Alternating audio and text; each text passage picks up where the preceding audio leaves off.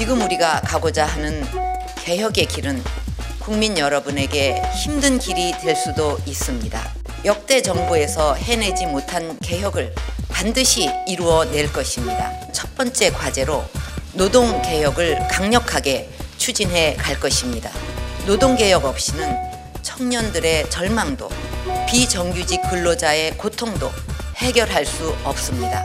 이제는 우리의 딸과 아들을 위해서 국가의 미래를 위해서 결단을 내릴 때가 되었습니다. 능력과 성과에 따라 채용과 임금이 결정되는 공정하고 유연한 노동시장으로 바뀌어야 고용을 유지하고 더 많은 일자리를 만들 수 있습니다.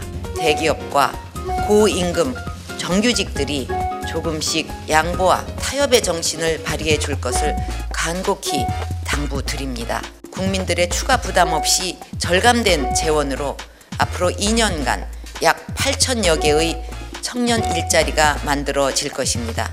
공무원 임금 체계도 능력과 성과에 따라 결정되도록 개편해 가겠습니다. 지금 정부가 추진하는 개혁은 특정 집단이나 계층, 세대를 위한 것이 아니며 온 국민과 후손들의 미래가 달린 절체절명의 과제입니다. 모든 국정의 중심은 국민이고 혁신과 개혁의 동력은 국민으로부터 나옵니다.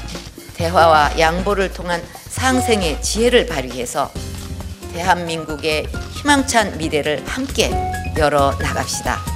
감사합니다.